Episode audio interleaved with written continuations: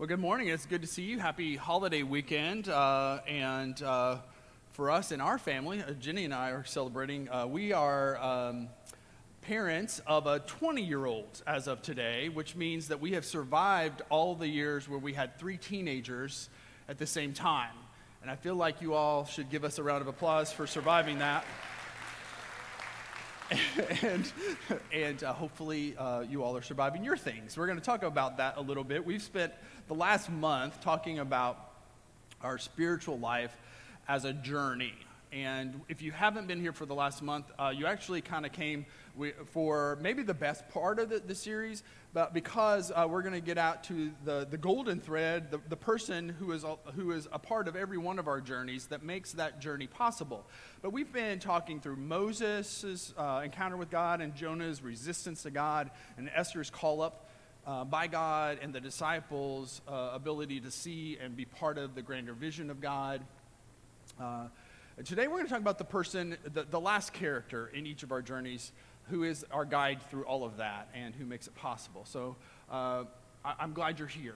In fact, after our 815 service, one of our saints, uh, one of the people that you would, would think, I want to be like them when they grow up, said, This stuff is why I'm Methodist. And sometimes we get that question what does it mean to be United Methodist? And I think in, in a lot of ways, talking about what we talk, are talking about today gets at it uh, in, in the most important way. Because we do think that each of us is on a spiritual journey, that God is working by His grace in each of our lives to shape us and form us into the very image of Jesus, uh, to be a representative of Christ in every place on the planet. And we believe that we don't have to get that all figured out to get on the journey. That God works uh, along the way to guide us. And that guidance piece, the, the role of the Holy Spirit, is what we're going to talk about today. Now, depending on maybe a tradition that you were raised in, and it, that, there, there's a lot of different teachings about the Holy Spirit. Uh, and if you weren't raised in church, then maybe, especially for you, you kind of hear talk, talk about the Spirit, and it kind of feels like maybe that's weird or that's strange, or you just don't know what to do with it. And, and so hopefully what we talk about today will give some some clarity, some maybe calm some anxiety, and give you some a real sense of the Holy Spirit's role in our journey. And to, to talk about that journey, I want to talk about another one, uh, and maybe share from what may be one of the better known journeys uh, what, in history, uh, what we would call the Corps of Discovery Expedition, uh, or Lewis and Clark. And, you know, we have a point of pride here in Kentucky because we have a connection to that story. But I want to tell you that story because it gets at what I want to talk about today. In 1803, President Thomas Jefferson, talking from the beginning, uh, th- this journey had a lot of heavy hitter, hitters. And Thomas Jefferson asked his personal secretary, as, as we know, Meriwether Lewis, to lead an expedition uh, through the unknown territory of the United States in the assumption that there was a path, a water path, a river pathway to the Pacific Ocean. You know, so already there is a mistaken assumption as they plan the journey, a, a pretty big one. It's called the Rocky Mountains, right? The assumption was that you went up river far enough, eventually what goes up has to come down, so they just will take the log ride down to the Pacific. And what they found instead was a, an, an obstacle that was insurmountable in many ways, which makes this a good metaphor for our journey as well. Of course, Meriwether Lewis did all that he could to prepare. And there, was, there were classes. He, he went to school basically with Thomas Jefferson, and they studied botany, and they studied zoology, and they studied celestial navigation. They studied uh, the Native American uh, tribes as they knew them. They brought lots of supplies 106 liters of salt, 176 pounds of gunpowder, and 45 flannel shirts because fashion. And uh, they gathered all kinds of equipment. They designed a boat that could be, uh, could be torn down and rebuilt out of iron framing. And then they recruited people to go along with them. And so, along with that is William Clark, who happened to be his former superior in the military. And their relationship is the thing that's been studied, and it's pretty unique because they were able to work together in a way that maybe other people wouldn't have. And then they gathered a crew, and nine of those people were from Louisville, Kentucky. So, you know, they set this thing up for as much success as possible. They even got a dog, and so they had a companion. Finally, after the, all those pre- preparations, they set off in 1804, and it was a two and a half year journey, 8,000 miles both ways. And they triumphed where others had failed. They found the passage, they found the Rocky Mountains, they figured out how to navigate that tremendous obstacle. They discovered 300 plants and documented all those plants and animal species, and in the process, made history. There are colleges and caves and counties and rivers that bear their name. And yet, they weren't actually the first people to discover those places, were they? In fact, they would have likely been just another footnote in history had it not been for one person who helped them along the way. And you probably know her name, right? Now, depending on where you're from, uh, you pronounce it different. In fact, I grew up calling her Sacagawea. And then in, I think it's Cloverport, Kentucky, I went to the Sacagawea Festival. Have you ever been to the, anybody ever been to the Sacagawea Festival in Cloverport, Kentucky? Right? One hand. Uh, Jim knows where it's at. So, uh, and they're like, they're reenacting things and celebrating, and they call it Sacagawea. I won't, it's tomatoes, tomatoes. But the point is, her presence along the way was, was the untold story in that, in that story. She was a woman in the midst of a bunch of men, and she was uh, asked along to be an interpreter. Of course, she ended up being more helpful than that. At one point, when they found the mountains and didn't know how to navigate them and had to negotiate for horses, which they didn't bring up the river all that, that way, they were talking to a, a, a chief of a tribe, and in the negotiations, it became clear that that was Sacagawea's brother that they were talking to. It turns out it's not what you know, but who you know in those settings. She was a token of peace, as her mere presence gave a sense of the group's intentions. She was able to find foods that they wouldn't have otherwise, and she was able to set the course and pick the direction and point them in the right way. In a letter that Clark wrote to her husband at the end of the journey, he said this about her Your woman who accompanied you that long, dangerous, and fatiguing route to the Pacific Ocean and back deserved a greater reward for her attention and services on that route than we had in our power to give her. Elsewhere, Clark praised her as his pilot. And so, like us, we try to bring all of the resources we can to bear into our journey. And that is, that's appropriate. We, we, we do our part as much as we can. And at the same time, there's no way that we can do it alone. And this is an important message in an American context with good American, pull yourself up by your bootstraps individualists, the important message is that is important and it's not enough. We need each other and we need God to guide us in a way that we are perhaps not prepared to engage with. We're going to need help from someone who has walked this path before us.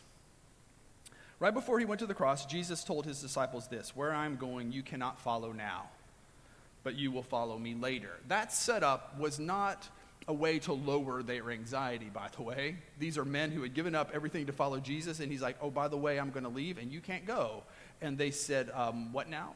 That doesn't, that doesn't seem like a good plan to us. And they began to ask in full panic mode, Lord, where are you going? And if you're, if you're going, how can, how can we know the way? And all kinds of practical questions. And then Jesus reassures them. An important piece of the, of the equation that is not about the path itself, not specifically about any journey, but about every journey.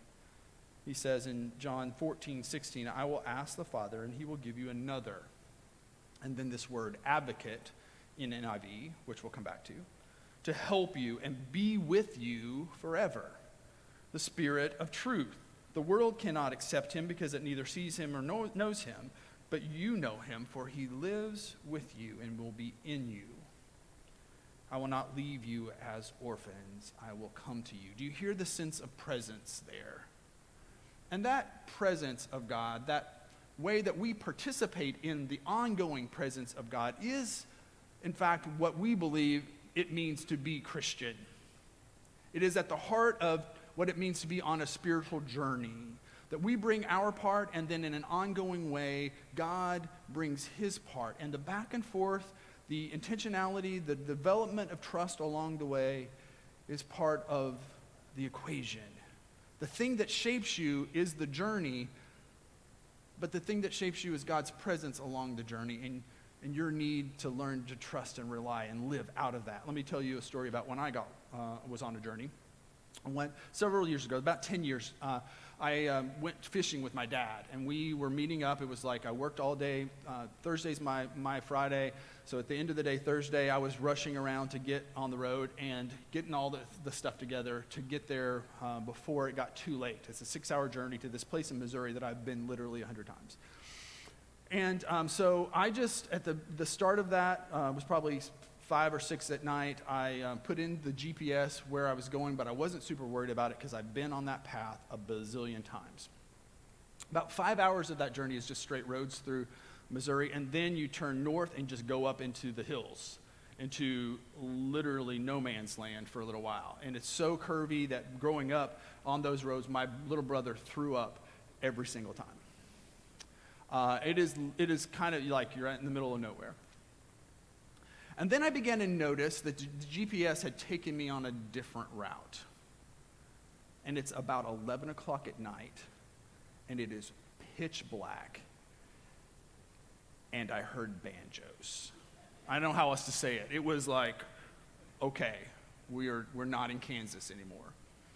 And I realized that my phone might die, and the only sense of direction I had, literally in the middle of so these roads were this wide, and, you know there was a cow laying in the road at one point, um, and I was going down the road, and I was like driving right up into a house, and at the last minute it went down a little path and went, it went through the creek. I mean, it was it was, it was in the middle of nowhere. I was lost without that GPS. Do you know my sense of reliance on that little connection to the rest of the world? Uh, it, it was it's pretty great. And that's what we mean by our reliance on the Holy Spirit. We, we become to realize that this is, our, this is our link to not only survival, not only getting along the path, but our sense of doing it well. And we learn to trust God along the way. This is what we mean. This is what Jesus means when he says he promises to give us another, a guide, who will be with us always. We don't have to worry about the connection, it is, it is there. And this is not some consolation prize to the disciples because he's about to leave. It is not a knockoff version of the real thing, but the very presence of God that has been with Jesus along the way, the Spirit of God that descends on Jesus in his baptism and says, This is my Son in whom I'm well pleased.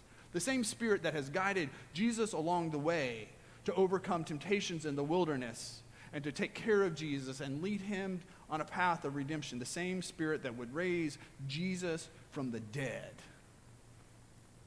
This is now the gift to us. Now, like you, I mean, I, I, can imagine uh, sitting through that little speech of Jesus and trying to process what that means. Right? It's, it's hard to know when you haven't walked the whole path. But Jesus has. And, and so, to help the disciples grasp the role of this another, he uses a rich word. As we read in the NIV earlier, it translated it as advocate.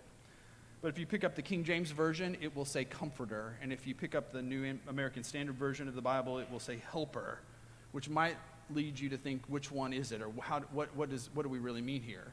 And truthfully, it's kind of all of that. And Jesus very intentionally picked a rich word to try to help us grasp the mystery of the, the presence of God with us, the richness and possibility of the Spirit of God living with us and in us.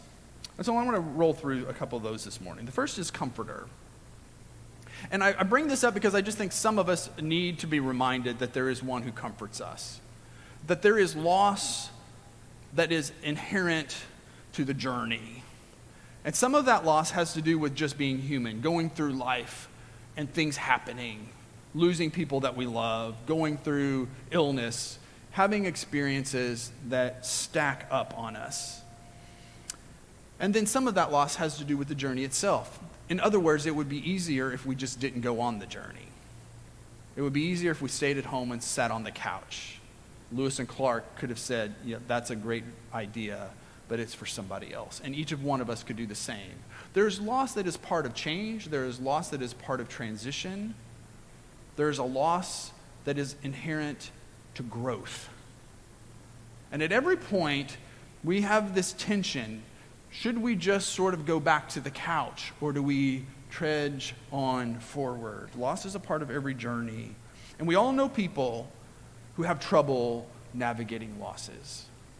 We all know spiritual people who end up bitter or angry or frustrated or hard hearted because of the journey itself, because of the obstacles they have faced.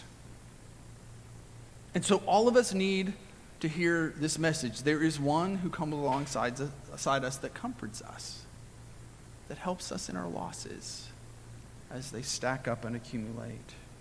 There is one who is ever present, always with us. Dallas Willard describes this part of the Holy Spirit's role in our lives through a story talks about a little boy who had experienced the loss of his mother. And so it was just him and, and dad at home. And as you can imagine, nights were hard. And so when uh, dad would tuck him into bed and turn out the light, he felt very alone. So much so that most nights he would get up out of bed and get in bed with dad. But then dad would calm him down and, and turn out the light. And some nights even dad's presence wasn't enough. He was still scared. And so he would say, Dad, I need you to make sure you turn your face toward me while I'm asleep. And then he would ask, Dad, is your face toward, turned toward me now? And, the, and dad would say, Yes, you're not alone. I'm with you. My face is turned toward you. And it was only then that he could go to sleep. This is the gift of the Holy Spirit for us when we feel like it has stacked up and we are alone, the Father turns his face toward us. The Holy Spirit is also our helper, and I, the, the word advocate or helper or comforter catches that. The word is paraclete in, in Greek, and it, it, it is all these things. It is a reminder that there is someone on the journey that helps us. It is an acknowledgement that the journey itself requires help that really the, the, some of the, the major lies of our culture is that we don't need God, and at least two have to do with this. We don't need God and we don't need each other. And how that plays out for a lot of us is that we ask for help only when we feel like we've come to the end of our rope. That we try to do it ourselves, and then we get down the path, and then we feel like, okay, when I'm stuck, then I'll ask for help. After 8:15, someone kind of joked with me and said, "You mean to say we can ask for help from God like anytime, like before we get into trouble? Because that would be nice. And this is the gift of the Holy Spirit. Our life with God can't be lived alone. The good news is it doesn't have to be. There's an ongoing way for God to sustain us and help us. We celebrate that in Holy Communion, and we're going to have communion again uh, this morning uh, in, in, a minute after the message. And uh, last week we were talking about baptism, and communion and baptism are, are two sacraments in, in the Methodist Church that we recognize. And I said uh, that, that actually we consider baptism our launching sacrament. It is when we are initiated and launched into the journey. And communion is our sustaining sacrament. It is coming to the source again and again and finding that, that God is there to help. One of my favorite communion stories is from many years ago. I was serving a church in Patronville, Indiana, where, many of the members of my family attended, which made life interesting. And my cousin Faith uh, is several years older than me, and she had a little boy, has a little boy. He's not little anymore, he's in his 30s, but at the time, a little boy named Thomas. And Thomas was a great kid. Uh, he has always uh, been a good kid. But man, that kid had some energy. Like, a lot. of energy. And it should have been a warning to Jenny and me about having boys ourselves, but we just kind of thought maybe there was something different about him. And um, apparently it's a genetic thing because um, this boy, uh, like our boys, was full on all the time. There's a saying in the South that he was ready. Does that, you know, like he was, he was, there was a, a at my grandpa's house, so his great grandpa, when Thomas was little, he was two, he would just run through the kitchen, through the living room, back through the laundry room, a hundred times. He just kept going. He just wouldn't stop. So anyway, uh, when, uh, when we had communion that day at, at Patronville United Methodist Church, Thomas and my, my cousin Faith were in line. Thomas, as a 30-year-old man, is the most chill, responsible person that you can imagine. So it's just, there's hope for everybody, right? They're in line, and I noticed Thomas coming. He's coming full on, and Faith, uh, my, my cousin, is, uh, is weary, as she often was. And as they came up for communion, Thomas took the bread and he dipped it in the cup and then he ate it and he just stood there, kind of chomped, did this, kind of uh, took it down. And then as he was reaching for another, said, I think I'll have another. Which I thought was hilarious. But the best part was what happened after that, because my cousin Faith was watching and she leaned in and she said, Yes, please. We need all the help we can get. And I think of that story when I think about communion. It is an acknowledgement of a very human thing. We need all the help we can get. And this help comes from God. We sometimes call that guidance. We sometimes call it the discipline of spiritual discernment. But what we mean by that is that we can start along the way not having to pretend like we know. We don't have to have the answer before we ask for help. It is acknowledgement that we don't know the way in life. And so at the beginning of the journey, we, we rely on God's help. And that spiritual discernment is a little bit hard to describe, but it is part of what makes us Methodist because what guides us is we do have doctrine, we do have teaching, we do read scripture, we do pray, we do have conversation with each other, we do listen to each other. All of that flows into this very powerful experience of God's presence with us. Our leaders use spiritual discernment to guide our church. This is how we make decisions. This is not a democracy. This is not who has the most votes. It is, a, it is communion with each other and with God as we go through life and as we seek God's will. You know, as our leaders do decisions that, that, that we make, big and small, there's sort of a process to that. We do research. We dig into Scripture. We pray. We tell each other's stories and we ask questions and admit that we don't know. And then we gather up all the information that we can. And then this very strange thing happens. Uh, some, some people call that this part of the, the, the process shedding, which sounds like something that your dog does. But what it really means is letting go of as much as possible of every part of our own will so that we can say, God, not my will, but yours be done. And as we make decisions, we pray that God's will will be done. This is how we make decisions as a church. It's also how we engage our community, by the way. That, that sense, I think, of, of uh, admitting that we don't know and that we don't have an agenda is, is the starting point of engagement. That we're going to need God's help to show us what is at play? We begin with the assumption that we don't know and that God is already there ahead of us, and we ask for God's help to guide us. And through prayer and deepening relationships, we believe God engages all of us as we work for everyone's good. As you're doing that in your life, as you're admitting you don't know and relying on God's help and having to come back again and again and again, there's a stretch and there is a challenge, but there's also a deepening of your trust as you essentially have to say again and again and again, I think I'll have another. The Holy Spirit is our comforter, our helper, and then our advocate. And this part, this part of God's presence is maybe the part we forget the most. The picture is of a lawyer advocating for a client, explaining their case and pleading their point the advocate makes sure that the client's case is heard and their plight is never forgotten. And Jesus says the Holy Spirit does this on our behalf before God. There is a relentlessness, a persistence to God's grace at work in us through the Holy Spirit. It just keeps coming. And that wears us down uh, and, and, and in a helpful way helps us give up our resistance. But there is a relentlessness to God's grace working for our behalf. It's sort of like when you have small children and you know how relentless they can be, especially if you have to tell them no, right? Can I do this? No. Can I do it now? No. How about now? No. No, no, no, no, no, no, no. But in a way, the positive side is almost worse. Can we go to the, the park? Yes. When? Now? Now? Now? How about now? How about now? How about now? now? Whatever you do, there's a persistence and a relentlessness to that childlike faith. One of the saints of the church that, um, that I remember from, uh, she's been, been gone now 10 years, Barbara Dillon, uh, was just, uh, just so powerful in prayer. She just was relentless in prayer. And she would always say, I wore God out today. But you can't, of course, right? The Spirit of God is like that, though persistent and relentless, wearing God out, pleading for our case, fighting on our side. The Holy Spirit does this for us.